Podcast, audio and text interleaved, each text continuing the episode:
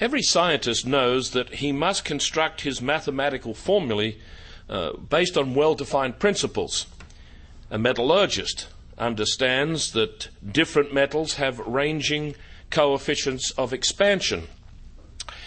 And a chemical engineer knows that he can rely on atoms and molecules to act in a predetermined and predictable way. There's no doubt about it. When a chemical engineer wants to work with molecules and work with atoms, and he combines them and he causes chemical reactions to take place, he knows that they are going to act in a predictable way. Why? Because there is a creator. There is a great God who not only created the world we live in, but gave us laws to control and determine the way the creation works and takes place. God is not fickle. He doesn't turn gravity on and off. Have you noticed that? Have any of you been floating around the room lately? Good, I'm glad. Because I can tell you, if he did turn gravity back on, bang, we'd all hit the floor. So you can see that we rely on predictable laws that God has created. Each one of us knows that we are going to be able to, at the flick of a switch, turn on the power, turn on the light. And because of the generators that are down at the power station, we know that the light is going to be on. There are laws of electromagnetism at work. And so we as God's people are specially privileged to understand and realize that the great lawgiver did not just limit his lawmaking to the physical world, but he has given spiritual laws that will also make sure that we have the happiness that we should and would like to have. In other words, there are spiritual laws at work right now that you and I can know about, and we need to know about, and we most certainly need to be keeping. So this afternoon, I thought that we would take a little time to go through some of the principles of God's law. You know, if we break the laws of, say, gravity, we will experience the consequences. You remember that we as young children learnt about gravity at an early age. When we were trying to learn to walk, we would trip and we would fall over. We also realized that if you took a bowl that your mother was trying to give you your breakfast from and took it out of the high chair on the side and let go, it would drop. Oh, that was great. Don't you remember seeing your children do that? Yeah, gravity is a lot of fun for kids until it hurts. And you know what? It's similar in our spiritual lives. When we break God's spiritual law, it hurts. And so that's why God's people, and in particular God's church, has the important responsibility of upholding, maintaining, and strengthening the very laws of God. And so I thought it would be helpful for us to talk about God's law.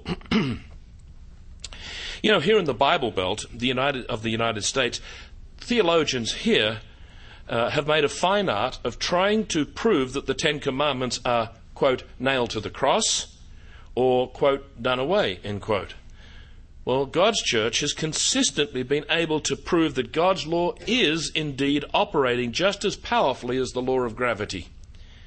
We've also been able to show that it is the love of God that provides his law for our benefit, and our response to that love of God, let's read it here in 1 John chapter 5 and verse 3. 1 John chapter 5 and verse 3.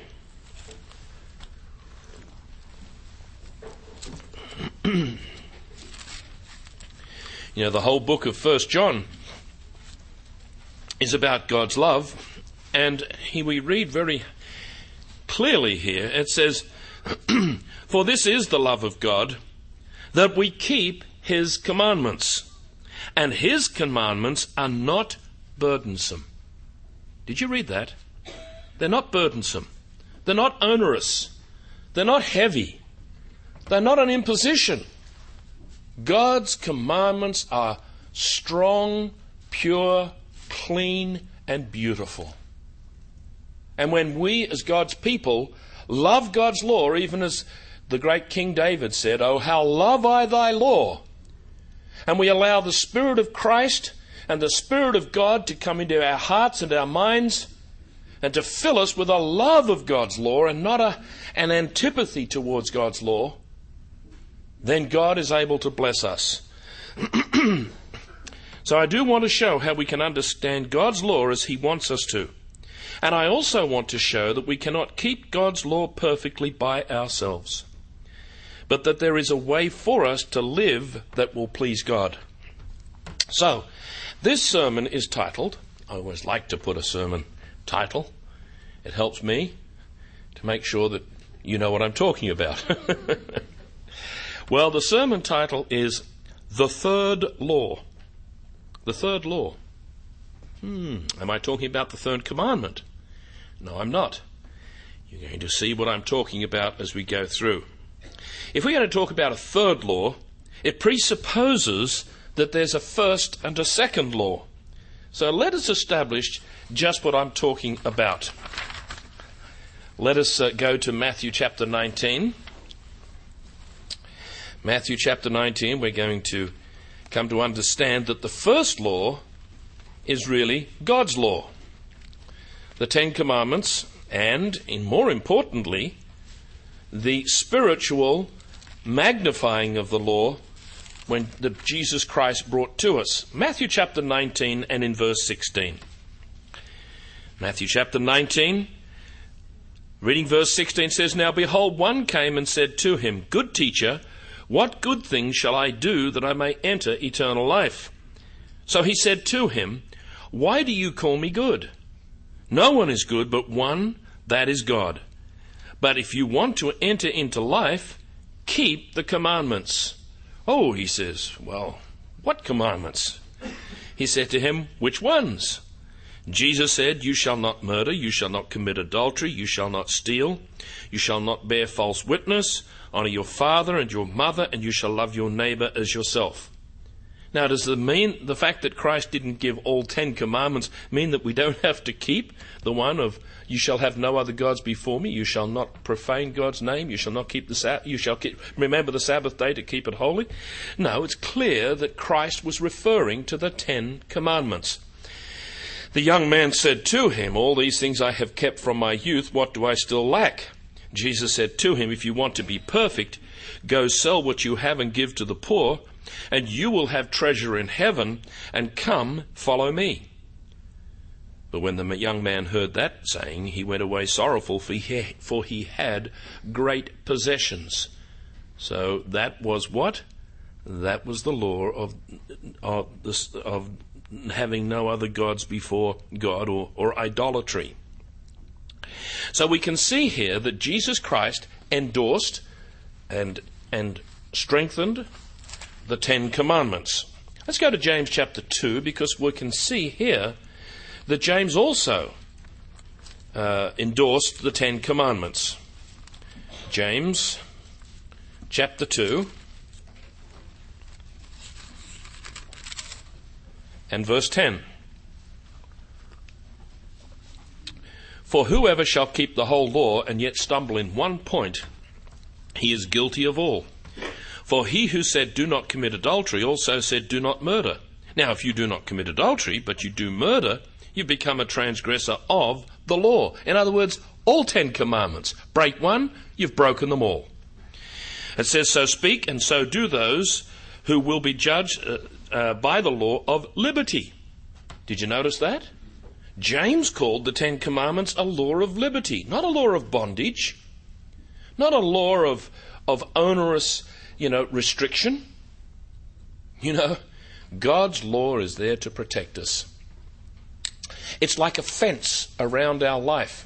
Some years ago, some liberal-minded PTA leader got very upset with the fact that the playground for the children at a school had a fence around it. And so they said, "That's restrictive. We shouldn't have a fence. We'll take down the fence."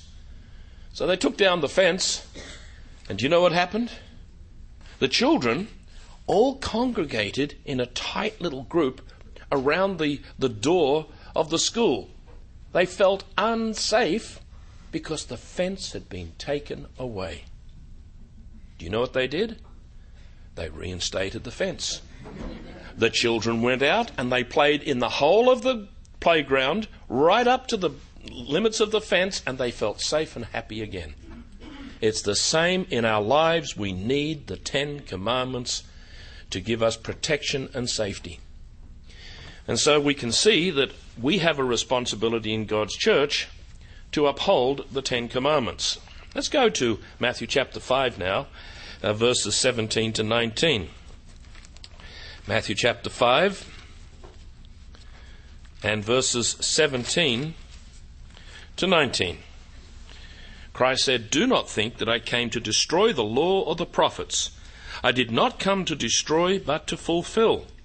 And I can almost hear the voice of some Bible Belt preacher saying, "See there, it says he came to fulfill." And of course, by saying that, they're really saying, he came to destroy. But what did you just read there? "Do not think that I came to destroy the law." Obviously, fulfill does not mean to destroy. In fact, if we go back to Isaiah chapter 42, we have hold your place in Matthew 5 because we'll be coming back, but Isaiah 42 truly does establish God's law in the New Testament context. Isaiah chapter 42 and verse 21. I apologize for my American accent. Isaiah 42 verse 21, "The Lord is well pleased for his righteousness' sake." And look at this. "He will exalt the law and make it honorable." Do you know what actually it says in the old King James? "He will magnify the law." And if we go back now to Matthew 5, where we were, hold your place, you go back to where we were in Matthew chapter 5, and notice what it says here. Verse 33. "Again, you have heard that it was said to those of old, 'You shall not swear falsely, but shall perform your oaths to the Lord.' But I say to you, do not swear at all, neither by heaven, for it's God's throne, nor by the earth, for it is his footstool, nor by Jerusalem, for it is the city of the great king. So what do people swear by? Heavens above. What else do they say? Jerusalem. Have you heard people say that sort of thing? You know, God says, Christ says, "But let your yes be yes and your no, no. For whatever is more than these is from the evil one." And he amplifies others. He amplifies and magnifies the commandment on not committing adultery, on not hating, your brother, which is the same as murder. Let's go back to verse 18. Matthew 5:18. "For assuredly I say to you, till heaven and earth pass away, one jot or one tittle." Now that word jot is actually the old Hebrew letter yud. The yud. And the tittle is a little inflection point in the Hebrew language. He says, not by... "I say to you, till heaven and earth pass away, one jot or one tittle will by no means pass from the law till all is fulfilled." Verse 19 is really instructive. "Whoever therefore breaks one of the least of these commandments and teaches men so shall be called least in the kingdom of heaven. But whoever does and teaches them..."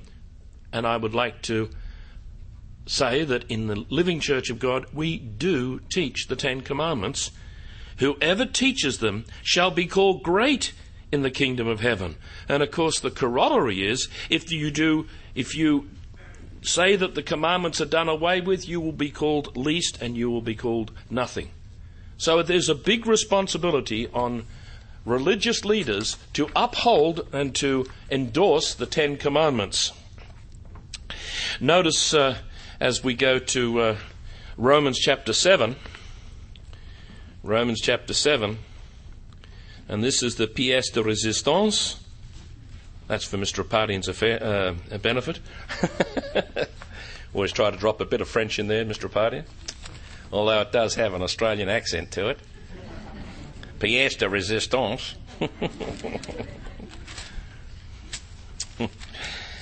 Romans chapter 7. And notice verse 12. It says, therefore, the law, talking about the 10 commandments, the law is holy, and the commandment holy and just and good. It's not unholy, unjust, and evil. The 10 commandments are good. Just quickly go across to Romans 8, verse 7. Romans chapter 8, verse 7. And this is the reason people do not like the law of God. It says in verse 7, because the carnal, that's the fleshly, natural, normal, human mind, is enmity against God, for it is not subject to the law of God, nor indeed can be. You know what, brethren? You and I, by nature, resist God's law. We don't like it. We don't like the fact that God tells us how to live our life. We basically say to God, you keep your nose out of my business. I will determine what is right, and I will determine what is wrong. God says, I'm sorry, I'm your creator. And I have sent a book with you to read and to study and come to an understanding of how you should live. Did you know that there have been over 6 billion Bibles printed? And booksellers tell us that it is also the most commonly stolen book.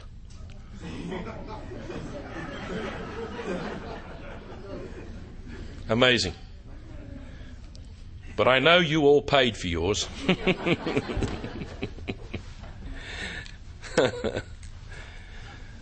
So let's now go back to Romans chapter 7 and note again verse 12.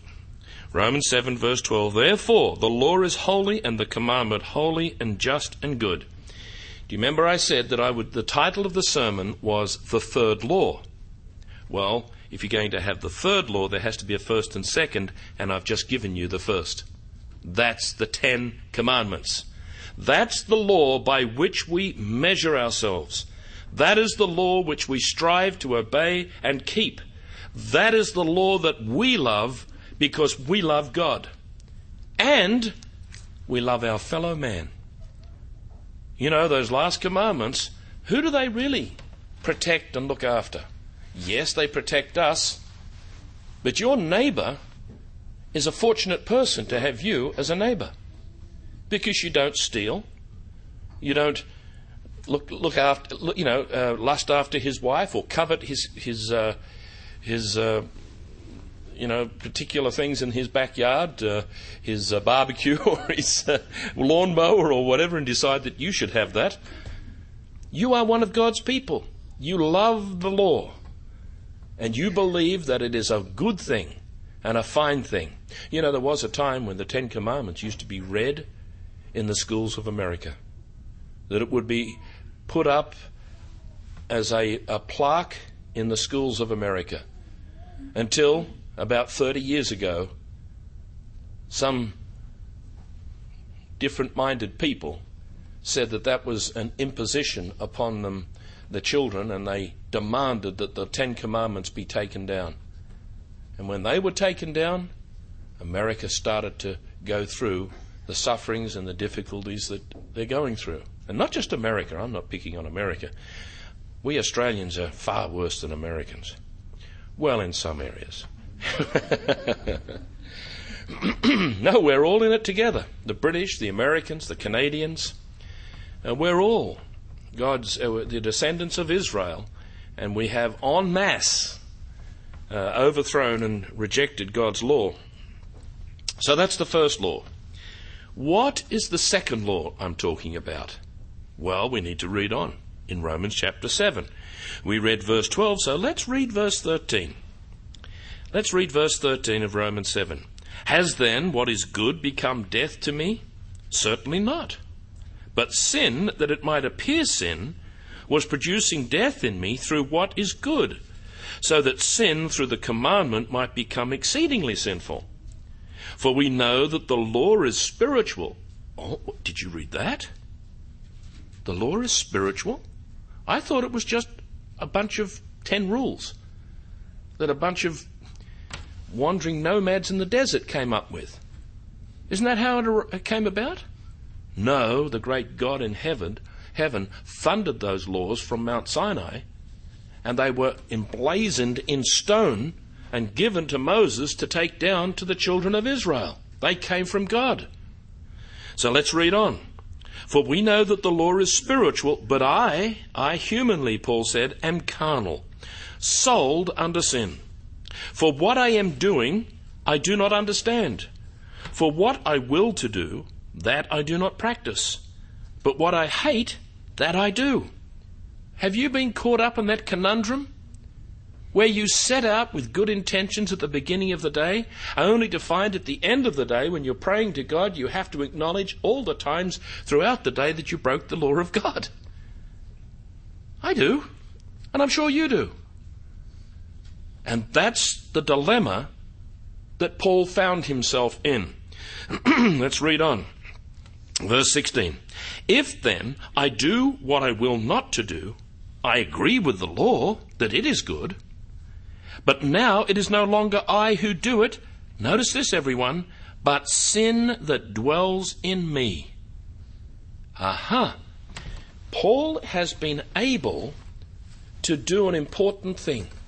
He's been able to isolate the component that is within him that causes him to sin, so that he's actually able to deal with it in a logical, clear way. It's no longer just an emotive thing. It's no longer just I feel bad because I've sinned. No, Paul has thought it through.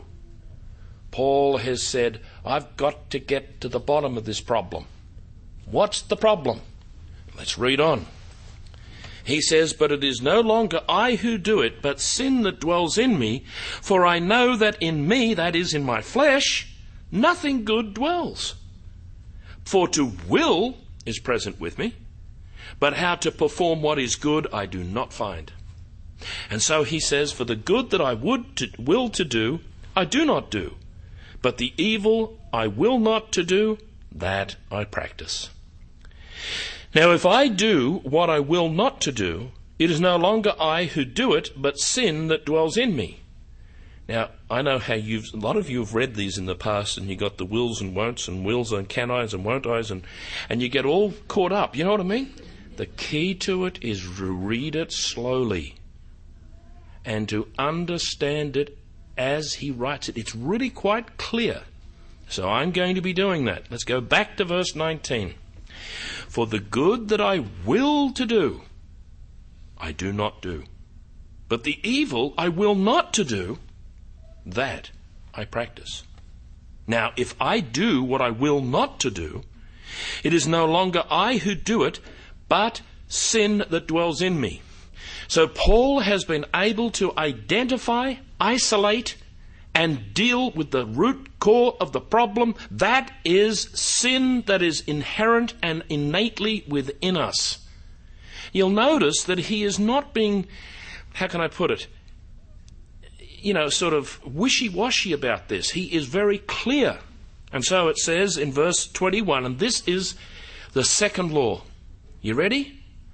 I find then a law, that evil is present with me, the one who wills to do good.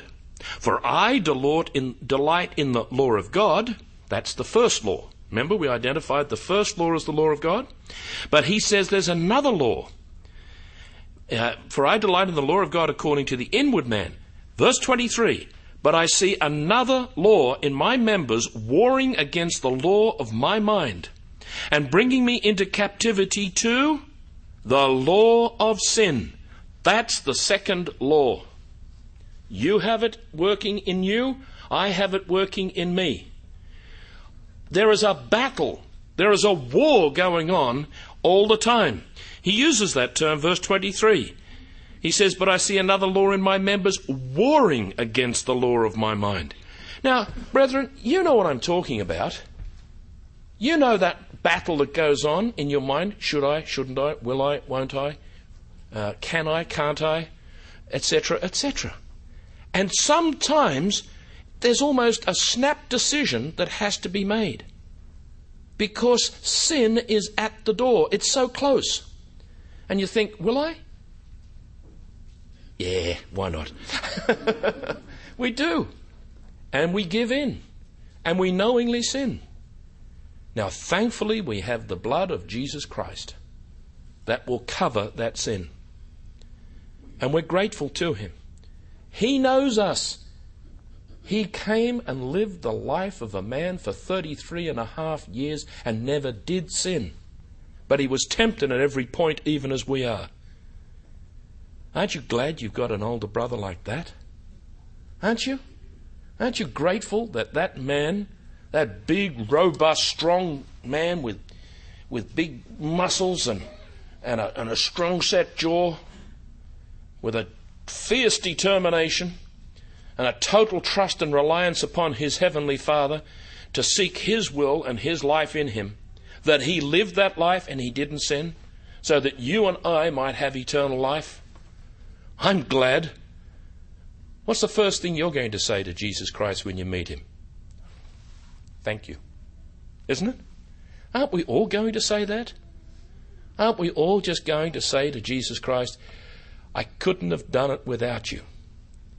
And he says, he will say, it was my pleasure. I'm glad I could be there for you. You see, we know our weakness. We know our frailty.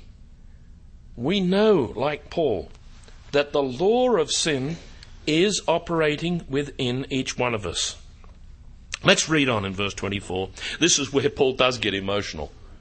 He says, O wretched man that I am, who will deliver me from this body of death? I thank God through Jesus Christ our Lord. So then with the mind I myself serve the law of God. What did he call that law? Holy, just, and good. But with the flesh, the law of sin. Now, I used to read this particular section of Scripture, and I got to the end of chapter 7, and I never went on to chapter 8. Well, I might have, but I didn't understand that there really shouldn't be a chapter break.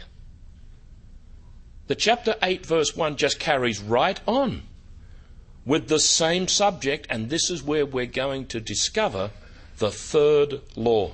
You ready? Let's read on. Romans chapter 8 verse 1. There is therefore now no condemnation to those who are in Christ Jesus, who do not walk according to the flesh, but according to the Spirit. Now here in verse 2 is the third law. For the law of the Spirit of life in Christ Jesus has made me free from the law of sin and death. Law number 3 frees you from law number 2, so that you can keep law number 1. Isn't this amazing? And you know in your own life, when the Spirit of life in Christ Jesus is in you, your life changes. You know that whereas in the past you might have been selfish and mean and nasty, a gossip, impatient, proud and opinionated, arrogant and conceited, that since God has brought you to a complete surrender in your life to God and Jesus Christ, you have given your life to God and Christ, and he now lives his life in you. And it is demonstrably shown in your life by your conduct, by the words that you say, by the thoughts that you have in your mind, and your reaction to other people. You know, a converted person, a truly converted person, will understand what I'm talking about. A truly converted person will be aware of the moments in their life where the law of the Spirit of life in Christ Jesus is working in their minds. Does it mean that this person will never sin? Of course not. We all still sin. But you know what? We do not habitually sin. And we do not, when we sin, just brush it off and say, it doesn't matter. We are broken up. We are hurt because we have hurt God and Jesus Christ. And we are determined to change our life for the better. And so we go on our knees and we confess our sins to God, and as it says in 1 John chapter 1, that He is ready to forgive us. And we stand up with a clear conscience, with a boldness in Jesus Christ. And we say, I'm going to march on forward again, another day. And Christ and I are going to have the victory. And we change our lives. We examine every nook and cranny of our mind and our heart. And we think about it. And we examine it. And we say to God, with your strength, God, with the life of Jesus Christ, we're going to be victorious. And you know what? Jesus Christ is in heaven. He watches, He hears, He sees. And He says, I'll give you that strength and I will give you the help that you need. It's a marvelous process. It's invigorating. It is enlivening. It is absolutely a wonderful experience to go through when you have cleared your conscience and your life on your knees before your God. And you get up from your knees and you go out there with such determination and zeal. Now, hey, I'm painting the perfect picture. You and I know that it's up here, and most of us, come in about here. But unless we keep the standards high, unless we hold high the zeal and the determination to be Christ-like in our lives and let Him live His life in us, then we will fall short. But it is possible for us in the living church of God to truly live by the name of the church. We are called the living church of God because it is the life of Jesus Christ. It is, as we read there in verse 2 of chapter 8, for the law of the Spirit of life in Christ Jesus. That's what makes us the living church of God. And let me tell you, folks, the life I'm talking about is not oxygenated red corpuscles. It is not, the fact that the blood receives the glycogen and the glucose from the masticated and digested food in our stomach. That's not the life I'm talking about. I'm talking about eternal life. The life that Jesus Christ has at this time that is being lived in His people on earth today. That's how exciting this is.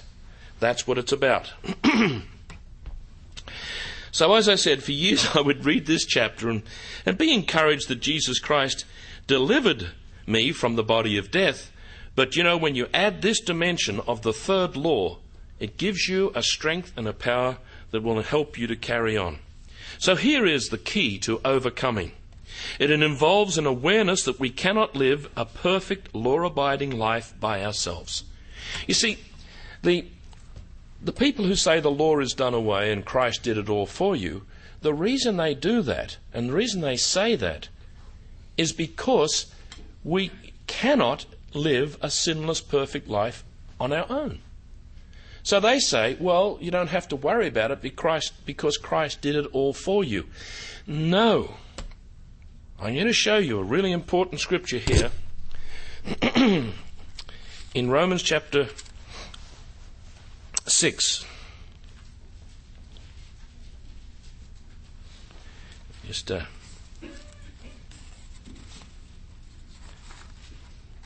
Romans chapter 5 and verse 6. Romans 5, verse 6. It says, "For when we were still without strength, in due time Christ died for the ungodly. For scarcely for a righteous man will one die, yet perhaps for a good man someone would even dare to die. But God demonstrates his own love toward us in that while we were still sinners, Christ died for us. Much more then, having now been justified by his blood," okay, so it is the blood of Christ that justifies us, "we shall be saved from wrath through him.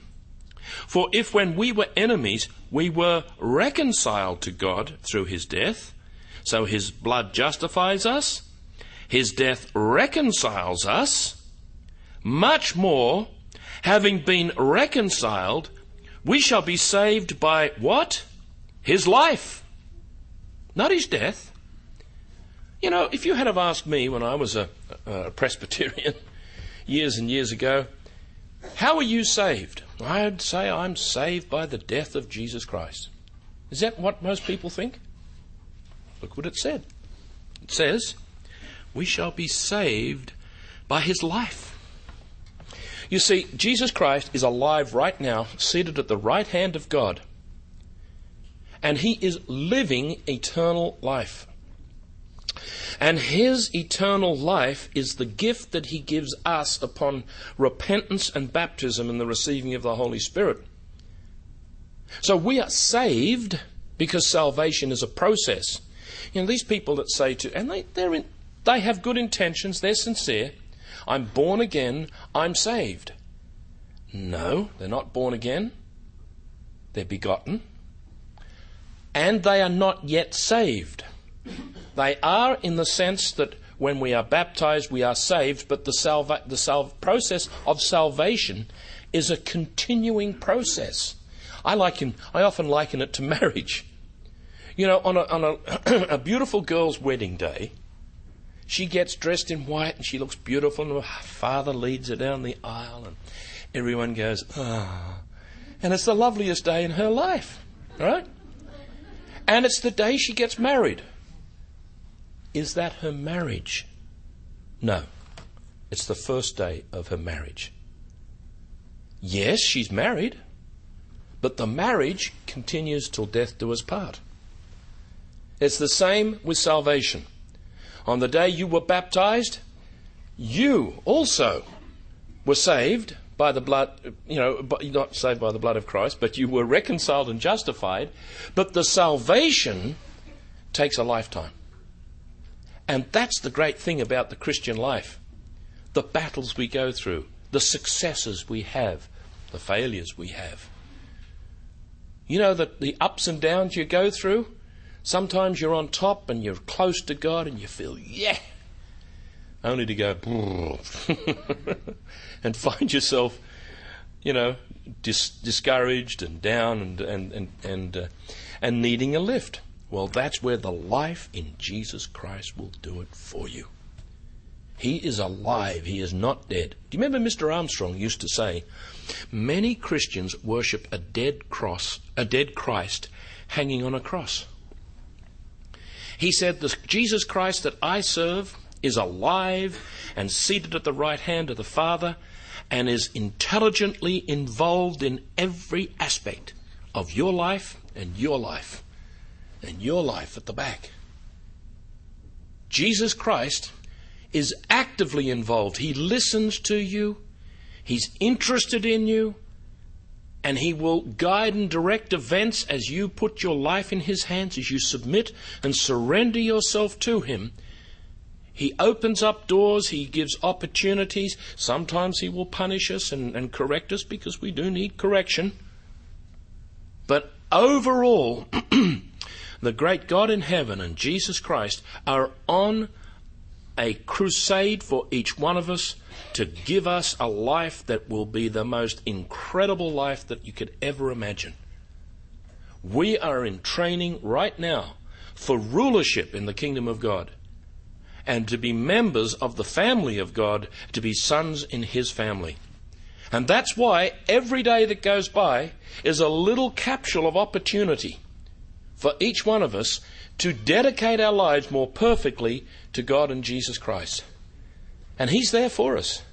He listens, He hears, and He wants us to succeed. You know, it's interesting that Mr. Meredith's favorite scripture should address this whole subject.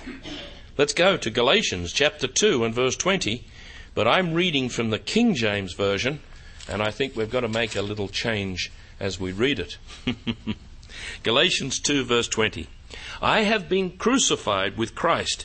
It is no longer I who live, but Christ lives in me. And the life which I now live in the flesh, I live by faith, not in the Son of God, of the Son of God. It is faith, Christ's faith being lived in us. So let me make the connection. Prior to your conversion, let me tell you what your life consisted of. Prior to your baptism, let me tell you what your life consisted of. It consisted of the physical life that is inherent, that came to you from your mother when you were when you came to full 9-month development, or if you were a little premature, a little earlier. But as you burst forth out onto the world stage with a great gusto of crying and red face, and you let the world know that you'd arrived, God put within you, He put the breath of life, and your whole body was invigorated and enlivened with life. But it was, as Mr. Armstrong used to call it, a physiochemical life. And it could only be sustained by the milk from your mother and the air that you breathed for those first few days and weeks of your life.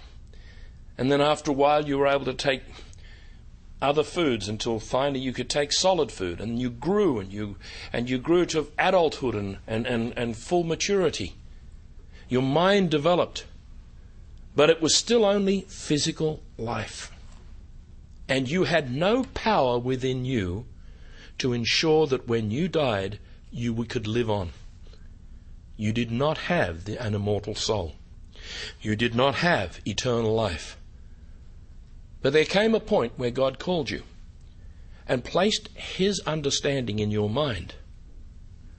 And you responded. And He responded. And you responded. And He responded.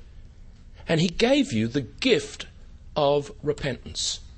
And you came to see that you could not run your life by yourself, and that you had no hope of eternal life within yourself, and you had no power and you had no strength, and so you threw yourself on the mercy of God, and you asked and begged God to take you, your mind, your will, your purpose, and you said to God, it's yours. You do with it as you will. I don't want my will anymore. I want your will, God. And you went to the minister and said, hands up, I surrender. I surrender to God. I surrender to His will. I don't want to do what I have done in the past. And so you repented. The minister acknowledged and recognized and saw that you were ready for baptism. You were baptized, and in your prayers, which only you could do between yourself and your God, you thanked Him for the fact that you had been given the gift of the Holy Spirit, and more importantly, the gift of eternal life through Jesus Christ.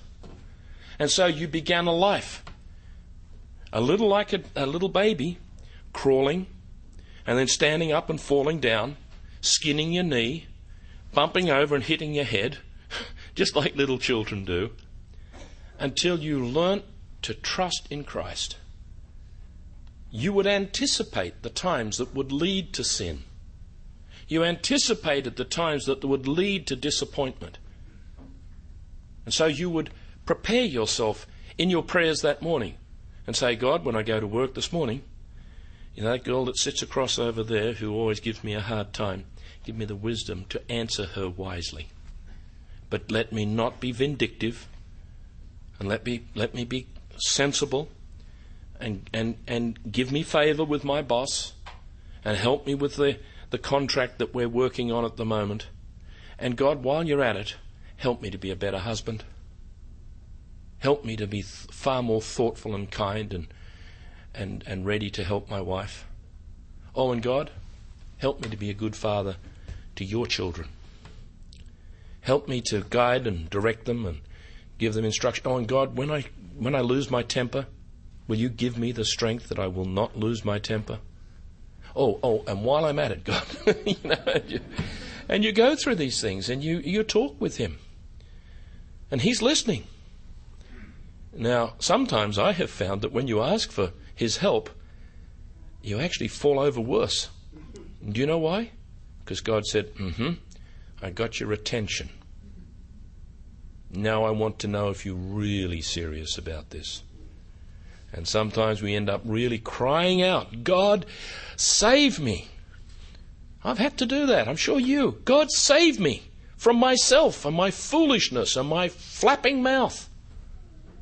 Save me, God, from my, what I think is humor, and I end up hurting and offending people. And so when we do that, we go through, there are people here who have been in the church for 50 years plus.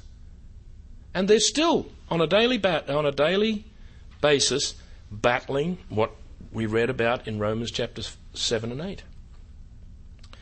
But remember the third law. Now, I want to give you an analogy to help you.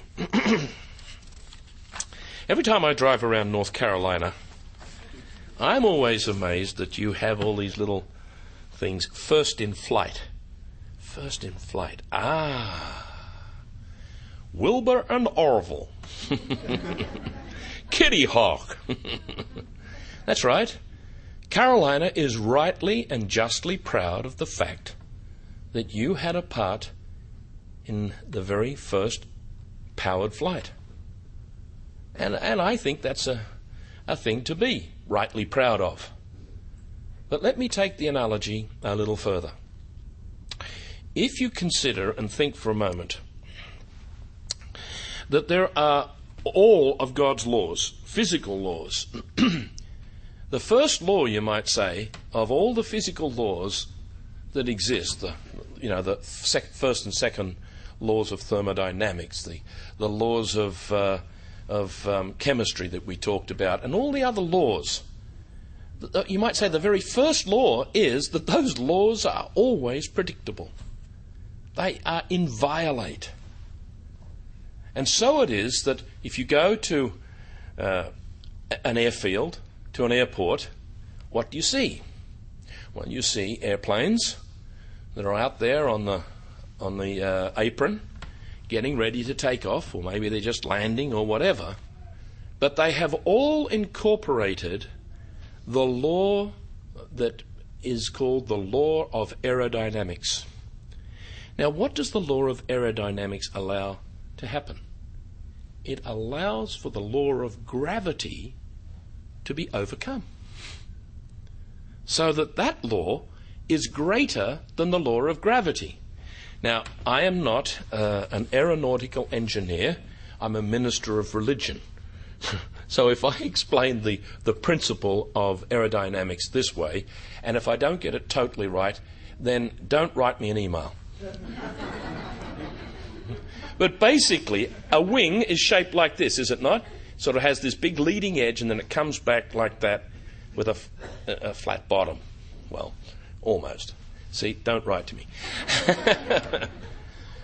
But if you take a wing and you put a jet engine on the bottom of it, and it has thrust, the thrust will cause that wing to go through the air, and because the air going under the wing travels slower than the air that is forced up and over the wing, then you get lift.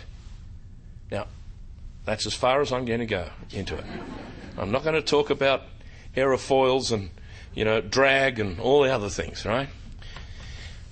Now, you think about that. Isn't that so much like what I've been talking about? That Jesus Christ is the power that drives the wing through the air, which gives us the lift to overcome the law of gravity or the law of sin. You know, what would happen?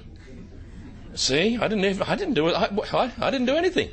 But you know what it was going to happen. But I tell you what, if I put two wings on here and a jet engine, they'd get a cup of tea at the back of the hall. Excuse me.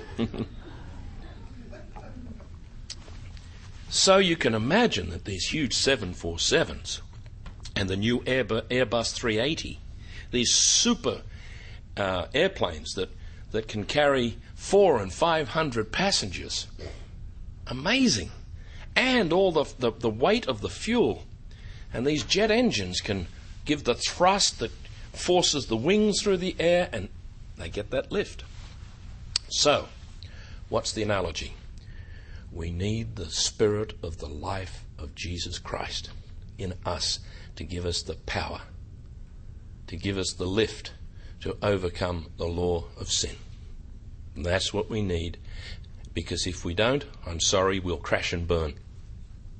It's that simple. Turn off the engines and airplanes don't stay in the sky. They just don't. And you know what? Here's the most important thing, and I want to make this clear to you all. If you have been baptized and received the gift of the Holy Spirit, you cannot take a vacation from being a Christian. You can't go off for about 3 months being carnal, doing your own thing. We have to maintain the spiritual life. But if you're like I feel, I love that life. I love God's law. I love the Sabbath. It's a day of rest. It's a day of rejuvenation. It's great to be able to put aside the things that I do for 6 days of the week and have this one day, this 24-hour period in which I rest and revitalize my life, and you do too. I love God's law, that my wife and I are protected by the 7th commandment. I love the fact that whenever a thought comes into my mind, I walked past a brand new Audi sports car in the airport in Gatwick in London, and the fellow said, "You want a ticket?" I said, "I don't gamble." "Oh, he's just not gambling. This is a competition." Human mind, human nature. No, I said, "You're wrong. It's gambling, and I don't gamble." "Oh, okay." But you know what? I can walk past those things and I just think, I'm free. I'm free of the burden and the snare of gambling. It is a curse. Gambling is one of the worst sins that you can fall into, of covetousness and desiring that which is not yours. So think about God's law as He sees it. Think about the fact that God loves His law and His way, and that you and I can be a part of that wonderful law and the keeping of it in God's kingdom. So we know that we are not saved by our works. You know, the Living Church of God has been accused of being a church that teaches salvation through works. That is a lie. Our works cannot save us. Does that mean we shouldn't have any works? No. We need to have works. Let's read what it says here in Titus chapter 2, verse 6. But you know what, folks? It's no longer our works. They are the works of Jesus Christ being practiced and lived in us. Titus chapter 2,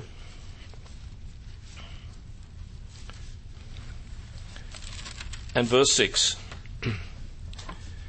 This is speaking to young men, but it can apply to all ages and all sexes, or both sexes. I could feel the eyes of Bill Bomer burning into me, Mr. Editorial himself. Thank you, sir. We do appreciate very much. You know, I might just say how hard it is to edit. It is one of the hardest things to do because there's such a lot of sensitivity. When a person writes an article, they think it's a perfect piece of work. And they need to know that it has to be edited. And it needs to be done by an impartial person who's not emotionally and emotively tied to the work. So anyway, that's a plug for the editorial department. Here in Titus chapter 2, verse 6, it says, "Likewise, exhort the young men to be sober-minded. In all things, showing yourself," look at this, "to be a pattern of good works." It says, "in doctrine, showing integrity, reverence, and incorruptibility." This is to the young men. Young men, you should have a pattern of good works. That means a habit, a reoccurring habit and pattern of good works. Not just that you know, don't get drunk on Thursday nights. It means you don't get drunk. It says that you have a pattern of good works, of kind works. How many of you in this room are looking around for opportunities to serve? Are there people here, ladies, widows, who find it difficult to get to church on a Sabbath? Have you thought to yourself, I think I need to go and talk with Mr. Pyle or Mr. Lyons and ask if there's someone that needs a lift to church? No, we don't tend to do that. We think, well, I get in my car, I drive to church, and that's it. After all, it would put us out, would it not, to go out of our way to pick someone up?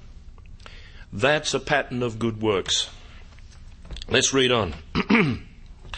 "In doctrine, showing integrity." Verse 8, "sound speech that cannot be condemned, that one who is an opponent may be ashamed, having nothing evil to say of you." They are the patterns of good works.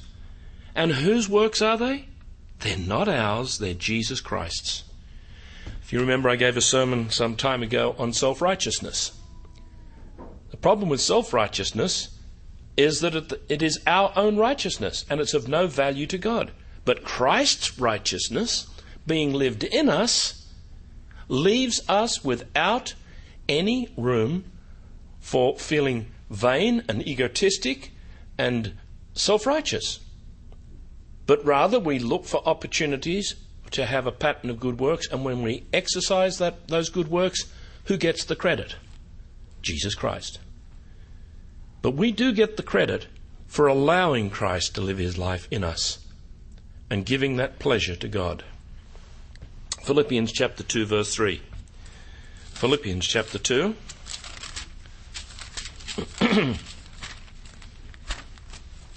And in verse 3.